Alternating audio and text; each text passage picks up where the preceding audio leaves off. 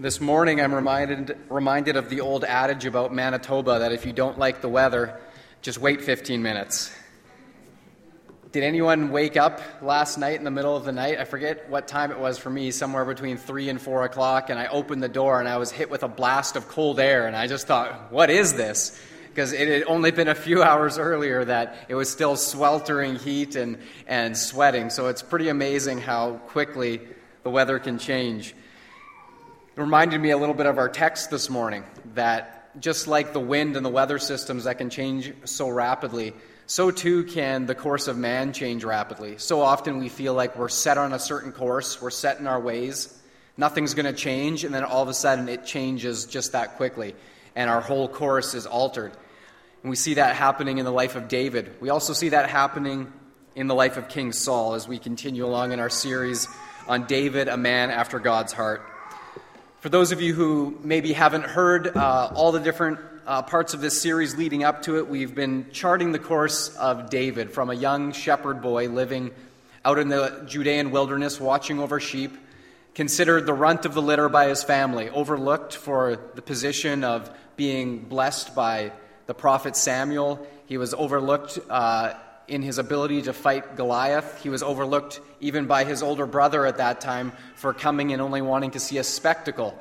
And yet we see that through all of that, David was being shaped by God. His attitude was being shaped, his heart was being shaped. And in this time in the wilderness, God was drawing him to himself to be a man who would pursue him, be after him with everything that he had.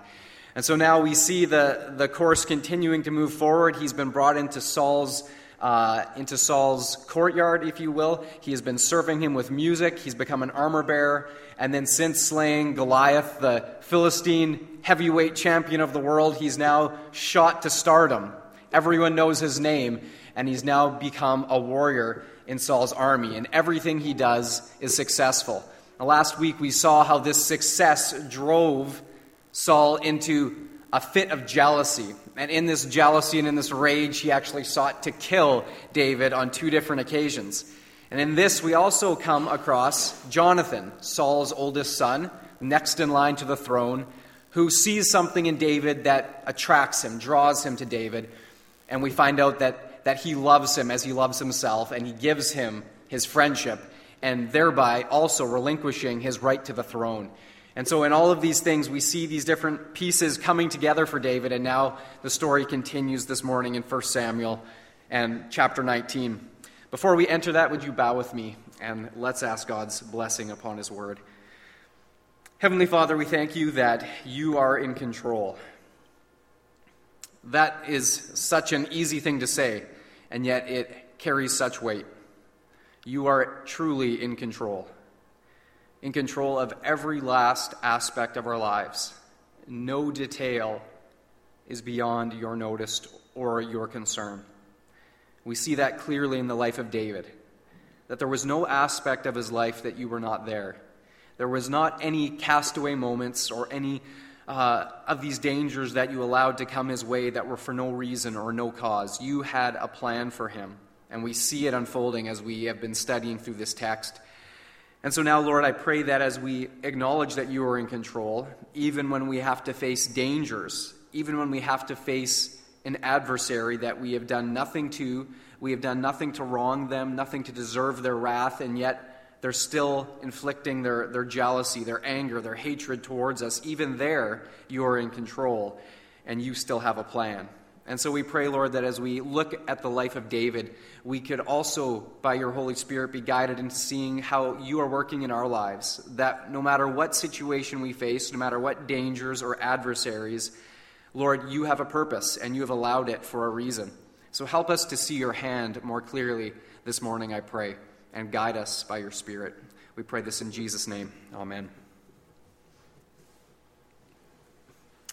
Now, the story is told of a monastery in Portugal. This monastery was in the unique situation of being perched high on a 3,000 foot cliff, which is only accessible by a terrifying ride in a swaying basket. The basket is pulled up with a single rope by several strong men at the top, sweating and straining to pull the fully loaded basket up the cliff. Now, one American tourist who visited the site got quite nervous halfway, halfway up the cliff when he noticed that the rope looked quite old and frayed. When he finally made it to the top, he asked the man in charge, How often do you change that rope? To which the monk replied with a smile, Whenever it breaks. I think that's someone's uh, philosophy sometimes when it comes to replacing parts on certain farm machineries, isn't it? when do you do maintenance on that? Whenever it breaks. You know, when we think about something like that, we realize that there's times in life where things can be a little bit more precarious than we like. There are times when we wonder if the things that we have put our trust in are strong enough to keep us safe. And it's a little bit unsettling when we realize that many of the things that we have put our confidence and our trust in are far from a sure thing. Like that rope, perhaps the thing that we're counting on isn't foolproof. Things can let us down, and we've all experienced that at one time or another. Thankfully, we're all here today, so that means that none of those things have cost us our lives. However, it has happened. And so when we realize that this life is more precarious than we think, Sometimes it causes us to feel anxious, nervous, unsettled. We realize our lives are not as, as bulletproof or, or just that we're going to live forever as we thought they were. And so often we just try to push that away, but there's other times where it crowds back in, and we have to realize that we have to deal with the reality of danger in our life. And so, how do we deal with this? How can we, you and I, honestly face these dangers? and at the same time be peaceful and confident living in a dangerous world. I think I know someone who can help us with this, a man who we've been studying for the past couple of weeks. He wrote these words, which I think have a little bit more weight to them after we've been studying his story. Listen to what he wrote in Psalm 59 and verse 16. He says this But I will sing of your power. Yes, I will sing aloud of your mercy in the morning, for you have been my defense and refuge in the day of my trouble. Now, when David wrote these words, he knew what it was to live in a dangerous world. He was facing also a dangerous opponent, a man named Saul, who had made up his mind to kill him. Now, 1 Samuel 19 tells us how David was delivered from danger and gives us some clues about how God delivers us and how he, how he delivers those specifically who place their trust in him. Now, the first thing that I want to draw your attention to this morning is that innocence will not always deliver us from danger. Often we think that if we're innocent, if we're not in the wrong, then therefore that will ensure our safety. Many of us think that just being a good person makes us immune from the trials and tragedies of life. If we play by the rules, live and let live, try to treat everyone right, and therefore everything will just turn out okay. But we know from examples that that's not always the case. For example, the book of Job is a template on exactly that kind of thinking. That it's not just those who live a righteous life who will be blessed and those who live a wicked life who will be cursed. Sometimes life is far more confusing than that, where the, the wicked seem to prosper and the righteous seem to suffer. Sometimes things don't always seem to follow according to how we think they should. And so, as we think of these things, we wonder what then is the good of living a righteous life? What, what is the good of being innocent? And I'm sure David wondered this at many times in his life. King Saul had it out for David. That much is clear. And even though David had never done anything to Saul, it took Saul's son, Prince Jonathan, to speak up for his friend.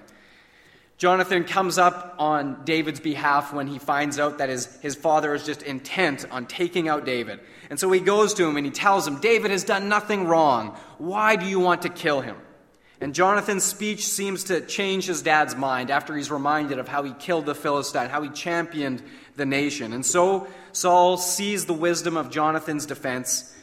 Saul and David are reconciled for a moment, and all seems well again. That is, until Saul has another one of his fits. After David's victory over the Philistines, again his jealousy comes to the forefront.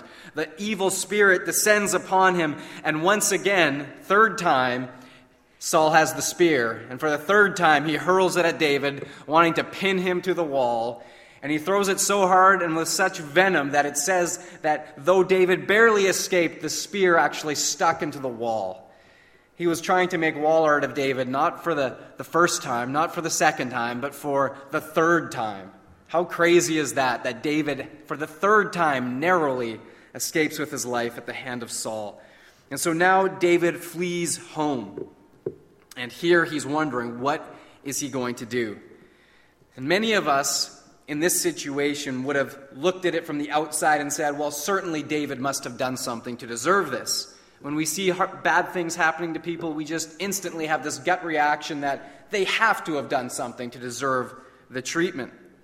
You know, ordinary folks like us like to steer clear of danger as much as possible. We figure that the farther away from trouble we live, the harder it is for danger to find us.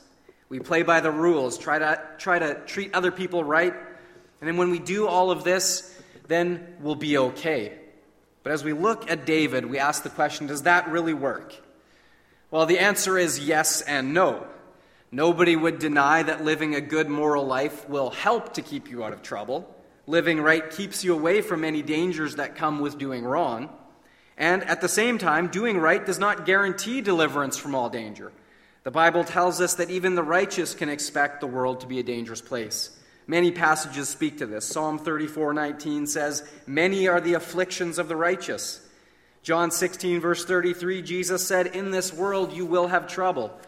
2 Timothy 3 verse 12, Paul wrote to him, "Yes, and all who desire to live godly in Christ Jesus will suffer persecution." So here we see that there's no guarantee that those who are godly and righteous are immune to the danger of this world. David was a man after God's own heart, a man God himself chose and anointed to be the king of the, of the nation. And yet, for much of his life, David was a hunted man. He's on the run, living in the wilderness in constant fear for his life. And you and I must also accept, we must accept and understand the fact that even though being a Christian, being in Christ, and doing what is right will always pay off in the end, the rewards are guaranteed Innocence will not always keep us safe in the short term in this dangerous place because God's will is greater than sometimes we can see in the moment. There's a story told that in the May edition of USA Today, the following story appeared amongst the letters to the editor. Someone wrote this Will somebody help me save my son? My son is two years old and is a reflection of complete innocence. His vulnerability to this harsh, violent, ignorant, and uncaring world just rips my heart apart. He has no idea what he's getting himself into.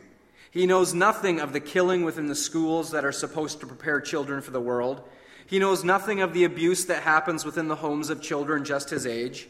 As he plays with his toys, he's oblivious to the tragedies that occur every day across this country. And as he clutches his blanket, sleeping soundly, dreaming of the mummy and daddy who love him, he has no idea of the complete social and moral decay of our, of our country today. Does anyone care anymore? Will someone please, please help me save my son? Signed Edward Moats, Belleair Beach, Florida.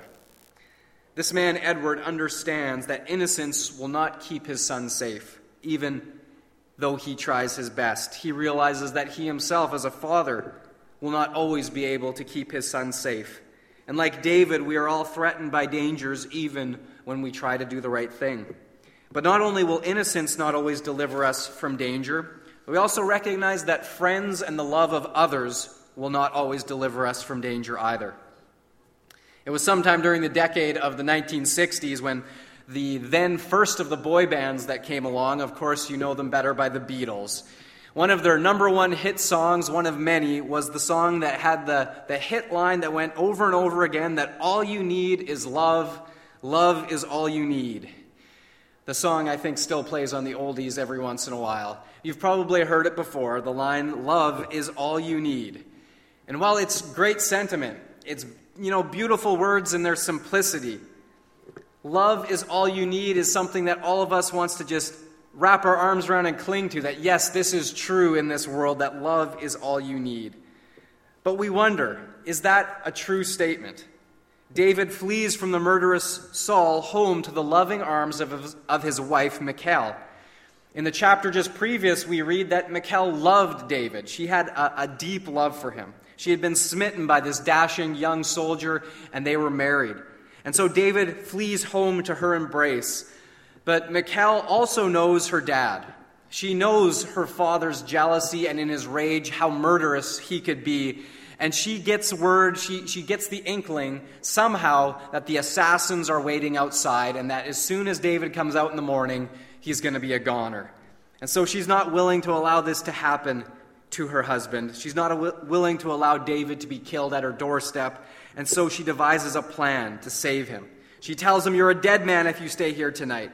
She devises a scheme. She gets out this basket, she lowers him down from the back window. Then she dresses up a statue, which may or may not have been a household idol. We're not sure on this. The word is translated idol, which raises some questions. What was it doing there? But nonetheless, she takes this statue, she places it in David's bed. She puts um, some furs up at, the, up at the head of the bed to simulate his hair, which begs the question what did David's hair look like? I'm, I'm picturing maybe Samson esque hair, you know, if it was that kind of fur up there. But, anyways, it was enough that when they ask about what what David's doing. Where is he? She says he's still in bed. He's not feeling well. And whatever it was that she had put in the bed was good enough that when they looked, it looked like sure enough David was there. And so the men go and tell Saul, David's sick in bed. And, and Saul, he's so in, in, just enraged and so furious, so intent of his plan to kill David that he says, Pick up David, bed and all, and bring him to me that I'm going to kill him with my own hands. And so that's what they do. They go in there, they pick up the, the bed and all with the statue in it, believing it's David, and they bring it to King Saul. When finally the sheet is pulled back, and Saul realizes that he's been duped. His own daughter, Michal, has duped him, she has deceived him. And so now here we see that in her actions, she has lied to her father, she has deceived him. She's not exactly a saint in her actions, keeping idols in her home, probably without David's knowledge. Then she also goes on to deceive and, and, lie to her father. In the end, she defends herself by saying that David had threatened her, saying, Why do I need to kill you? Why do I need to uh, force you to help me? And so that's how she defends herself. But nonetheless, we see in her actions an admirable trait of standing by her husband, even in the face of her father's anger she was willing to put herself on the line to save him. And so here we see that God used David's wife to save him the first time, to deliver him from danger. And so we ask again is love all you need? Is it all you need to make you safe and sound in a dangerous world? And the answer is again yes and no. You see, love is one of the most powerful forces in the universe. When we look at the love of a parent, it will move them to do almost anything to provide and protect their kids. As we read in the letter earlier, this father wanted nothing more than to secure his son's future. We've also heard stories of lovers and friends who willingly sacrificed themselves for the sake of the one whom they loved. Even Jesus himself told us this in John 15 13 Greater love has no one than this, that he lay down his life for his friends. There's a story told that years ago a young mother was making her way across the hills of the South Wales, carrying her tiny baby in her arms when she was overtaken by a sudden and blinding blizzard. She never reached her destination, but when the blizzard subsided, her body was found by searchers, who discovered that before her death, she had taken off all of her outer clothing and wrapped it around her baby. When they unwrapped the child, to their great surprise and joy, they found he was alive and well. She had wrapped her body around her son's, giving her life for her child, proving the depths of her mother's love. And years later, that child, by the name of David Lloyd George, became Prime Minister of Great Britain, and without a doubt, one of England's greatest statesmen. And I have no doubt that every mother and father in this room would do the same thing for their own child. But at the same time, let's be honest love does not always make us safe and sound in a dangerous world. Even after David escapes, Saul continues to pursue him, continues to try and kill him. Michal's love for her husband saved him from death that night, but not from the danger in the coming days. And your love for your family and friends will not always deliver them from danger either. Every year, children vanish without a trace from homes where mums and dads love their kids as much as we do. Every day, people say their last goodbyes to those they love. And yet, love cannot stay the hand of death. You can love someone with every fiber of your being, but you cannot force them to do what is right. The heart of countless parents have broken over the decisions of the children that they love so much, who they have taught to do what is right and have chosen to go against it. No matter how much you love them, you cannot force them to do what you want. And so these things hurt, they cut deeply. And I'm not trying to be cruel or unfeeling here today, but love will not always deliver you or the loved ones from danger, any more than love could deliver David from danger. And you and I must understand and accept again the fact that love though it is the most powerful force in the universe, it caused God to send his only Son into danger's way on our behalf, even that did not spare Jesus from having to go to the cross and to die a cruel death. And so, like David, there will be times when love will only postpone the danger, not eliminate it. So, if innocence does not deliver us from danger, and love cannot deliver us from danger, what can make us safe and sound in a dangerous world? What can we truly count on to, fa- to never fail us? Do we have to always just accept that we have to live in fear, or is there another option? David discovers the answer when he finds that only the Lord can deliver you from every danger. Now, you probably knew that this was where we were headed. It was fairly predictable from the text that though people can do their best and, and we can do our best for others, in the end, it is only God who is the truly safe haven. As David is running for his life from his own home, wondering, where am I going to go? Where am I going to run for safety? The only place he can think of is the city of Ramah. It's the hometown of Samuel the prophet. And here's a side note that we see that in times of trouble, the godly flee to the godly, whereas we see that in times of trouble, the foolish flee to the foolish. And so here we see David fleeing to the godly, the one man, the prophet Samuel, who he know that he can trust, the one man that he knows that he can count on. Maybe Samuel can help him find a way out of his troubles. And so David flees to Ramah, and in Ramah he finds Samuel, probably a section of the city set aside for Samuel and the other prophets of Israel. David tells Samuel everything that's happened, and Samuel gives David refuge. But somebody else tells Saul where David is. There's a spy in their midst, and somehow word comes back to Saul that David has taken refuge with Samuel. And so he sends out a group of his hitmen, his assassins, to go out there and get him. And that's when things get really strange in our text. Verse 20 tells us that when Saul's men arrive at Naioth and Ramah, Samuel and the other prophets are prophesying. That is, prophesying is a very broad term saying they are speaking the praises, the word of the Lord. It could have been in the form of a song, it could have been the, the form of, of preaching scripture or speaking, saying, Thus saith the Lord. Whatever it is, they are prophesying on God's behalf. Whether people are listening or not, we're not, we're not given this, but we know that they are prophesying. And so, as Saul's thugs, his hitmen, come in, they're going to strong arm their way in amongst these godly men, and they're going to take David by force. This is where things get really odd. We read in verse 20 that the Holy Spirit of God descends on Saul's men, and they too begin prophesying. This is one of the only instances in Scripture where we've been given this specific set of circumstances, where against their will, the Spirit of God descends on men and they begin to prophesy. How incredible is that? That the Holy Spirit of God could intercede in such a way that these men could not do anything other than to declare the Word of God, to prophesy, to say, whatever it was they were saying, we're not given the words, I wish we were but to be declaring God's word, prophesying, and therefore they were unable to move forward. All they could do was prophesy. Finally, they, they can't do anything else but go back to Saul and tell him what's happened. Saul, of course, thinks they're crazy. He sends a second group of men. Same thing happens. They get close, they begin prophesying. They come back, say the same thing. Saul says, No way, sends out a third group of men. Get him this time. Same thing happens. Finally, Saul's just had enough of this. I need to get David. I'm going to go do it myself. These other men, you know, they're, they're just not cut out for the job. I'm going to go in there. I'm going to take him out personally. And so, as Saul is approaching the place where Samuel, the other prophets, are prophesying, he too, for the last time in his life, experiences the Holy Spirit of God descend upon him, and he too begins to prophesy to the glory of God. What an incredible thing to witness would have been to see King Saul, so set in his jealousy, his rage, his vendetta against David, to suddenly be overcome by the Holy Spirit and he prophesies before the Lord. In fact, we are told that he prophesies with such fervor that he removes his royal garment.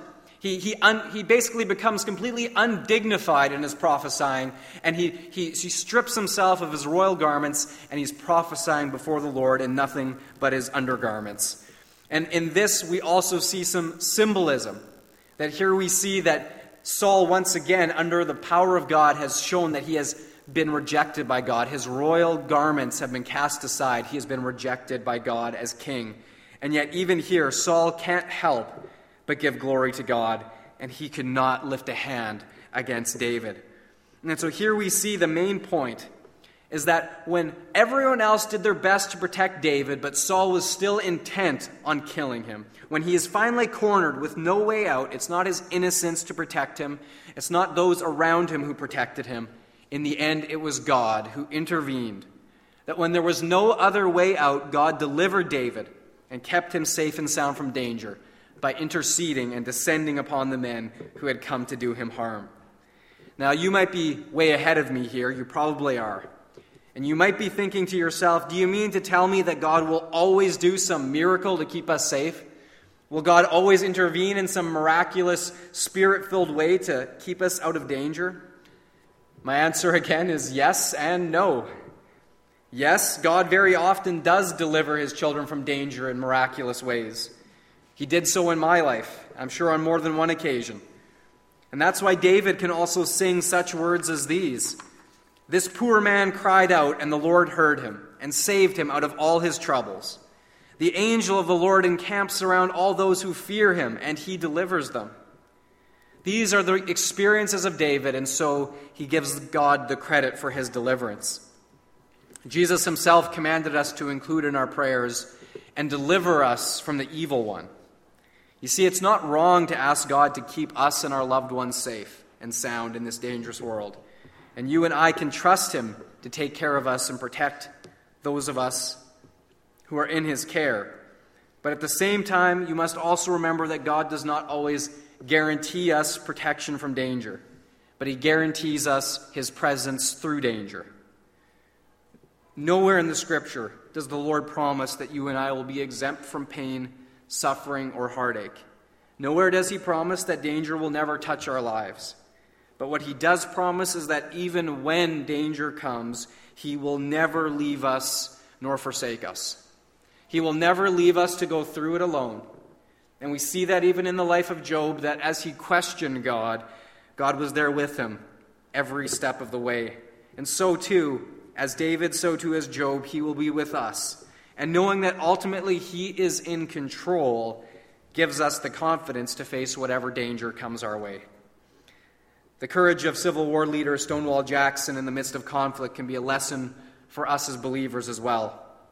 Historian Mark Grimsley wrote this of the great general A battlefield is a deadly place even for generals, and it would have been naive to suppose that Jackson never felt the animal fear of being exposed to wounds and death. But invariably, he displayed extraordinary calm under fire, a calm too deep and masterful to be mere pretense. His apparent, his apparent obliviousness to danger attracted attention. His men marveled at the way gunshots and cannonballs could be going off all around them, and there stood Jackson, unfazed. They gave him the nickname Stonewall because he was like a wall in the face of fire. And so, after one of these great battles where all the other men gained their courage from him being unfazed, someone had asked him, how it was that he could stand so unfazed, so un, unconcerned in the face of imminent death. And his reply was this My religious belief teaches me to feel as safe in battle as in bed. God knows the time for my death. My Bible says that he has seen every day of my life before one of them came to be. And so I do not concern myself about when my death may come but to always be ready, no matter where it may overtake me. That is the way all men should live, and then all would be equally as brave as I. This is a great example that we see in this general, and I believe we see the same example in David. He had a complete confidence and trust that God had seen him before he had even been born. In Psalm 139, David wrote, Before anyone else knew me, you knew me. You saw my unformed body. You saw all the days of my life before one of them came to be. Those are the words of David. David knew that God was in control of his life. He had experienced his deliverance, and so too, we can put our confidence in God. Let me close with this great poem that I know many of you have heard before. God hath not promised skies ever blue, flower strewn pathways always for you. God hath not promised sun without rain, joy without sorrow, peace without pain. But he hath promised strength from above, unfailing sympathy, undying love. My friends, God will not always deliver us from danger, but we can rest assured that when danger comes, when we put our trust in Him, He will deliver us, He will be with us to whatever end. David discovered this to be true. He was still a man on the run, fleeing from the wrath of King Saul, but David knows that he is in the hands of God. He knows what you and I must also know and remember for ourselves that it is only as we put our trust in the Lord that we can be free from anxiety, free from the fear of this world, knowing that God is in control and that so long as we are in His care, we are in the safest possible place that we can be. And so, my question for you today is simple Are you trusting Him? Are you trusting that He is in control of your life and the lives of your loved ones to whatever end? That is His desire for each one of us. Let's pray. Father God, we thank you so much that once again we can affirm you are in control. Thank you, O God, for what wonderful confidence, what wonderful peace and assurance that can give to each one of us as we go through a, a, life and a world that is filled with so many different dangers, so many different things that can go wrong, and just when everything seems to be going right, we get hit with something just out of the blue. And Father, so often we look at this and it fills our hearts with anxiety, fear. We don't know the future. We don't know what it holds for our children. But God, we know that you hold the future. We know that you are in control. And we know that one day we will see you. We know that one day soon all of the wrongs in this world will be set right. We believe that one day soon the trumpet shall sound and we will see you, the Lord, descending from above. Just as you left, you will come in the same way and this time you will come for your children, and you will come to set all things right and establish a new heaven and a new earth, where there will be no more sorrow, no more crying, no more pain, and no more death. And we look forward to that day, O Lord. We long for that day. And so we pray, O Lord, that until we are living in the reality of that day, help us, O Lord, to be confident that that day is coming. And so, Father, give us peace and give us assurance, even in this troubled world, for we know that though in this world we will have trouble, we can take heart, for you have overcome the world. You've done it through the sacrifice of your own Son on the cross. Thank you, O God, that in that we have every assurance that we are in your care and that one day we will be with you. In Jesus' name we pray. Amen.